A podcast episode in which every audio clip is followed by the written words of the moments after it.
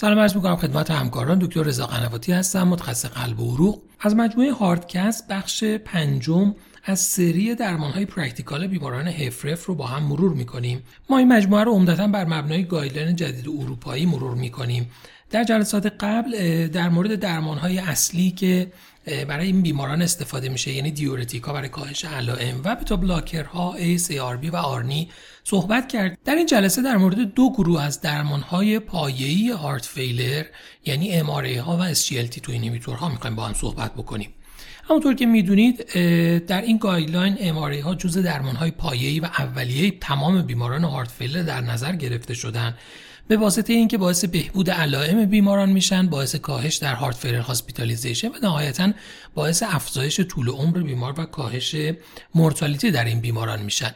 MRA ها در همه بیماران symptomatic HFrEF یعنی بیماران NYHA class دو تا 4 با EF کمتر یا مساوی 40 درصد توصیه میشه که مورد استفاده قرار بگیرن. دو داروی اصلی اونها اپلرنون و اسپیرونولاکتون هستند که هر دو در کشور ما در دسترس هستند با دوز starting 25 و target dose 50 هر دو قابل استفاده هستند یک بار در روز برای بیماران. مثل سایر داروها توصیه بر اینه که شروع این داروها هم با low doseشون باشه.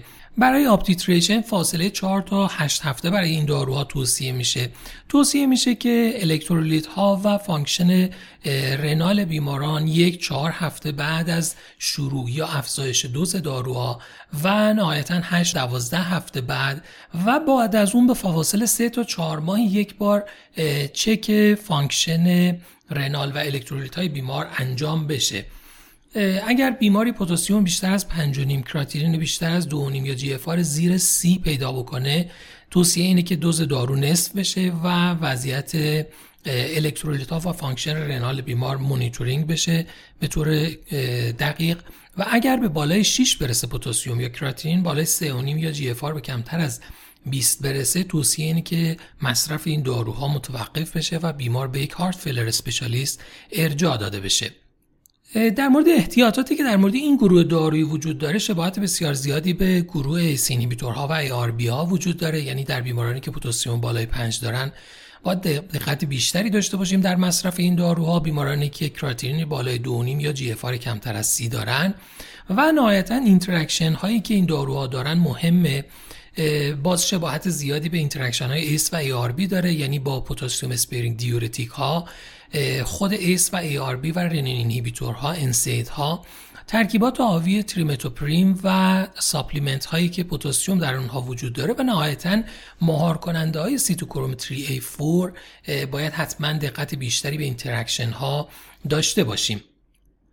اما گروه بعدی از داروها که در guideline جدید جایگاه ویژه‌ای پیدا کردن و شاید جدیدترین درمان heart failure باشن گروه مهار کننده های SGLT2 inhibitorها هستند ابتدا در درمان دیابت مورد استفاده قرار گرفتن ولی به تدریج پا را از این درمان فراتر گذاشتن و الان بخش اساسی از درمان heart failure شناخته میشن چرا که باعث بهبود علائم بیماران کاهش heart failure hospitalization و نهایتا بهبود در mortality بیماران میشن.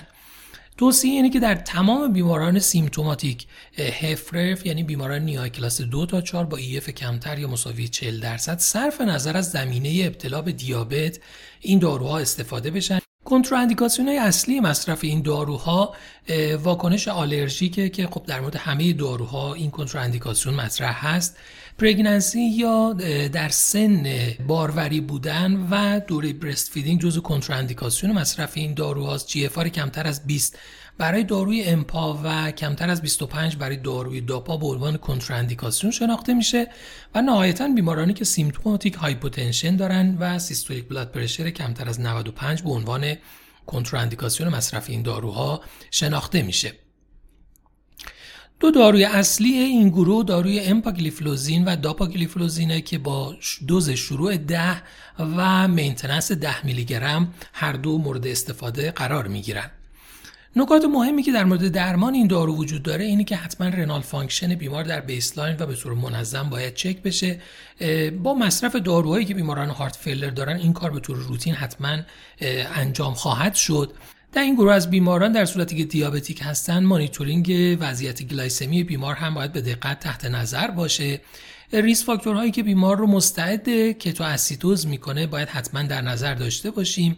باید حتما به فکر بالانس مایعات بیمار باشیم بویژه در بیمارانی که diuretic دارن استفاده می‌کنن یا سالمندان یا افرادی که جثه نحیفی دارن این موضوع اهمیت بیشتری داره و در صورتی که نیاز شد ممکنه لازم باشه دوز diuretic بیمار کاهش داده بشه یا میزان مصرف مایعات بیمار افزایش داده بشه. احتیاطاتی که در مورد مصرف این دارو وجود داره یکیش در مورد بیماران تایپ 1 هست که اگرچه absolute contraindication نیست ولی باید در این گروه از بیماران حواسمون به بروز کتو اسیدوز و علائم کتو اسیدوز در این گروه از بیماران باشه. glucosuria یکی از مکانیسم های اثر این داروئه ولی همون می‌تونه باعث افزایش احتمال عفونت های genitourinary بشه که البته در وضعیت فرهنگی ما و شستشویی که انجام میشه این احتمال کمتر مطرح هست در مورد drug interaction ها باید مراقب hypoglycemy باشیم به خصوص در بیمارانی که اینسولین و سولفونیل اوره استفاده می‌کنن. شاید نیاز باشه که دوز این داروها کاهش داده بشه و نهایتا بیمارانی که thiazide یا loop diuretic استفاده می‌کنن اینا مستعد بروز diurese بیش از حد dehydration symptomatic hypotension و حتی prerenal azotemia در مصرف همزمانشون با این دارو هستن که به این موضوع هم باید دقت بکنیم. ما تا اینجا تمام درمانهای اولیه و پایه‌ای که برای درمان HFrEF مد نظر هست بر اساس guideline 2021 اروپایی با هم مرور کردیم. امیدوارم که برای practice روزمره شما مفید بوده باشه. ممنونم از توجه شما.